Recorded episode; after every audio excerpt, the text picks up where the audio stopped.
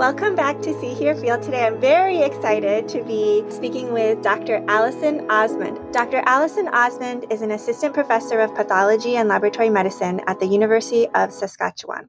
Dr. Osmond completed residency in anatomic pathology at Western University in London, Ontario, Canada in 2015, followed by a surgical pathology fellowship at Western with a focus in gastrointestinal pathology.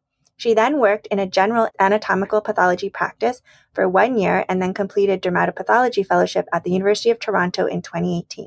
Dr. Osmond has a keen interest in digital pathology and teaching dermatopathology to residents and medical students at the microscope and in particular via the global hashtag dermpath Twitter community. And you can find her cool posts with lots of emojis on Twitter at Red Snapper. And a link to that will be in the show notes. Love the path Twitter. So my first question to Allison is can you share a personal anecdote with us that tells us a little bit about you that's not in that bio that I just read off?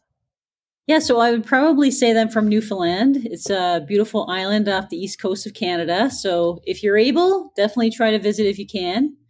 And I'd also say that I'm a big basketball fan played for a number of years, but now I just am relegated to the couch or the stands because I end up rupturing not one, but both Achilles tendons at different intervals. Oh, so, oh, no.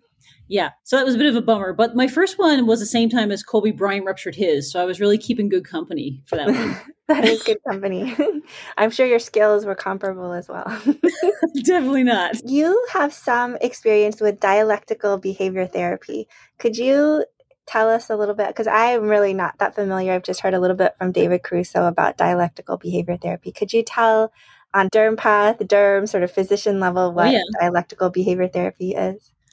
Yeah, I'm not a content expert, that's for sure. I did encounter it in a course for burnout. DBT, abbreviated, will tackle a lot of concepts mindfulness and distress tolerance, emotion regulation, and interpersonal effectiveness, which you talk a lot about in your podcast.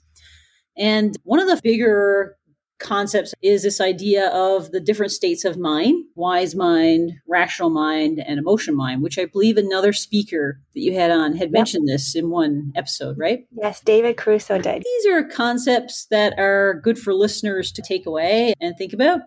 So, rational mind is like when logic prevails, it's in the driver's seat. And an example would be like when we're measuring Breslow on a melanoma also rigid in its own way and it's uh, unidimensional. And then there's emotion mind, which is emotion based decision making, which I think probably for the most part, this doesn't enter sign out a lot, which, or at least if it does, we're probably running into trouble. but it definitely leads into departmental meetings sometimes. And when you go home, again, that's kind of a unidimensional state. Wise mind is the union of these two states of mind. I think of wise mind as something that propels intuition and gut feeling. That's cool. So, do you find that with practice you can channel that wise mind when you're signing out? I think to really finesse wise mind, I notice it in retrospect. I have to be more proactive in identifying like I'm probably too much in emotion mind now, so I need to step back. Intuition is hard to channel. It just kind of just happens. That's true. Intuition just pops up for me. I liked how you said that the rational mind is like Breslow depth when we're trying to measure because there's really no emotion in math. If you're just literally measuring something, that's math, that's rational. There should be a yeah. measurement. But I think emotion, not literally, but it comes into Breslow depth too because now we round up. Ooh, that's still yes. math to round up. But also, where do you choose to measure from? I know we're supposed to do from granular, etc. But sometimes you don't really have a granular layer for various reasons. For um, sure. I think we all like to say we're all very rational, but in its most pure form, it's very rigid. Yeah. If you're just exclusively rational, it's still really black and white thinking. You mentioned that dialectical behavior therapy or DBT is useful in managing burnout. Can you mm-hmm. explain that a little more? There's a lot of resources for physicians to read about burnout. Two big things are key in burnout.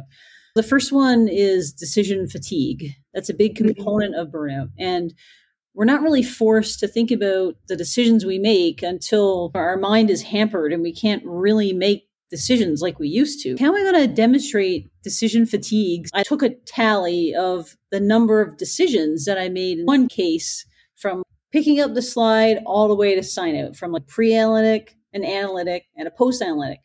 And I didn't take any decision for granted either. Do I need levels? Am I going to order PAS? Am I going to bring it to rounds? And so on.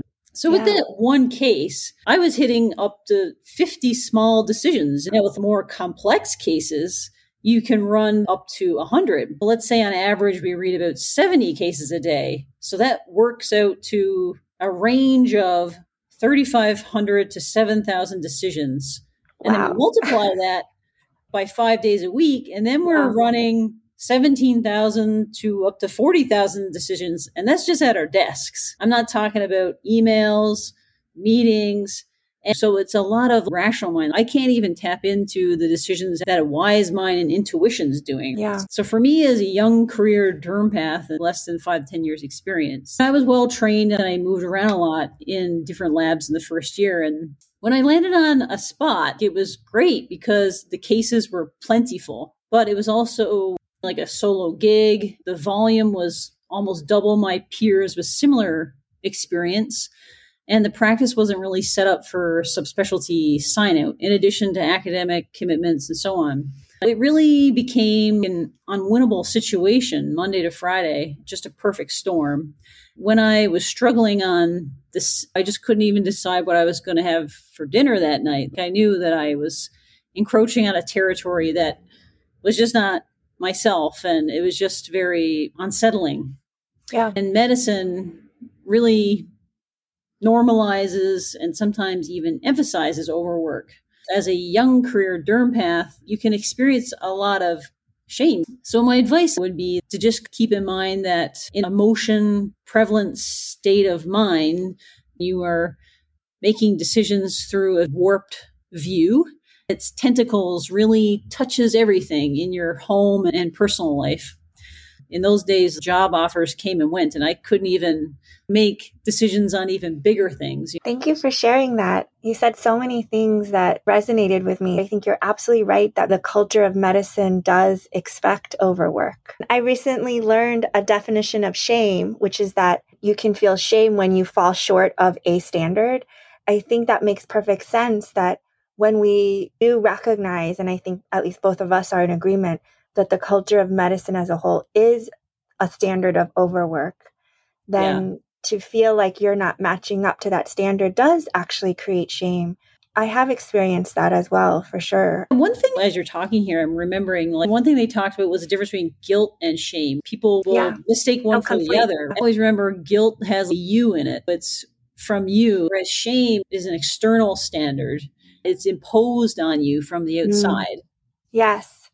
I really only recently started delving into shame. It's defined by cognitive psychologists, social psychologists as a social emotion. So you're exactly right. It is actually induced upon us in a social manner. Yeah. Shame is a social emotion. And they often feel the same inside. Yeah. That's why it gets confusing. Uh, that's a really good point, too. Yeah, they can yeah. feel the same to us inside. Emotions researchers have all these definitions of shame versus guilt. And as lumpers, it's okay, fine, like they can be the same thing.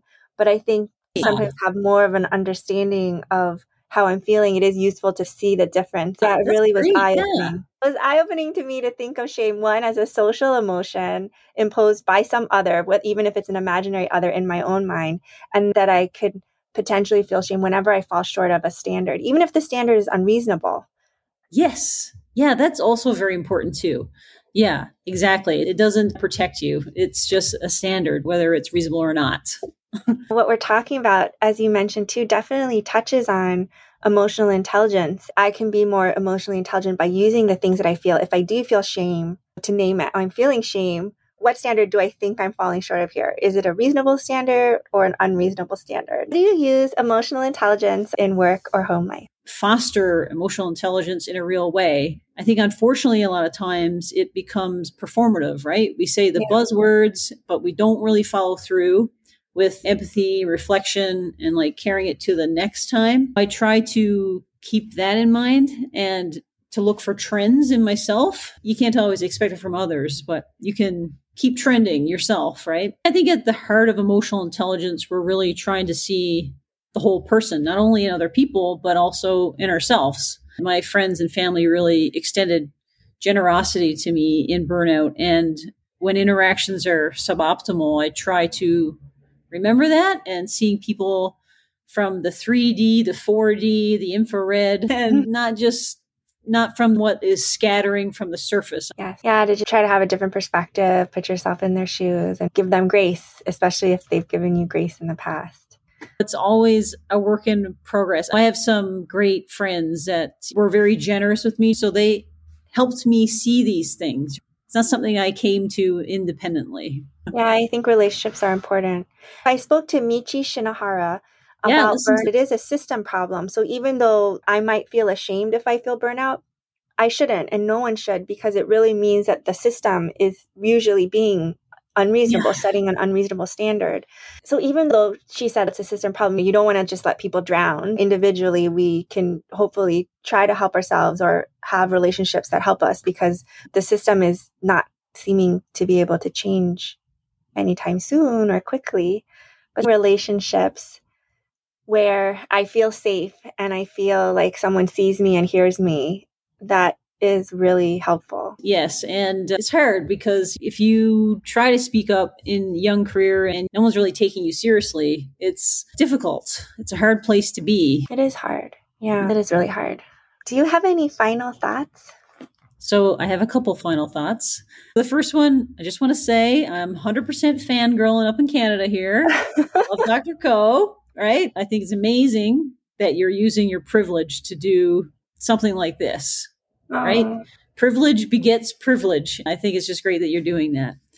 And disclaimer, I'm not a content expert on emotional intelligence in any way. And in a lot of ways, the clouds of burnout is still leaving my mind. So if I can somehow help one early career derm path, then I would have done my job. I've shouted out to my family and friends, but I also got to shout out two derm paths that joined the practice here Dr. Katelynn Campbell on Twitter and Dr. Glenda Wright, who make the job enjoyable every day.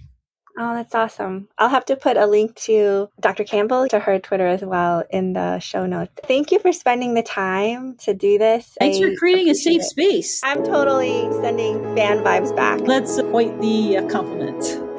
Thank you. All right. Thanks.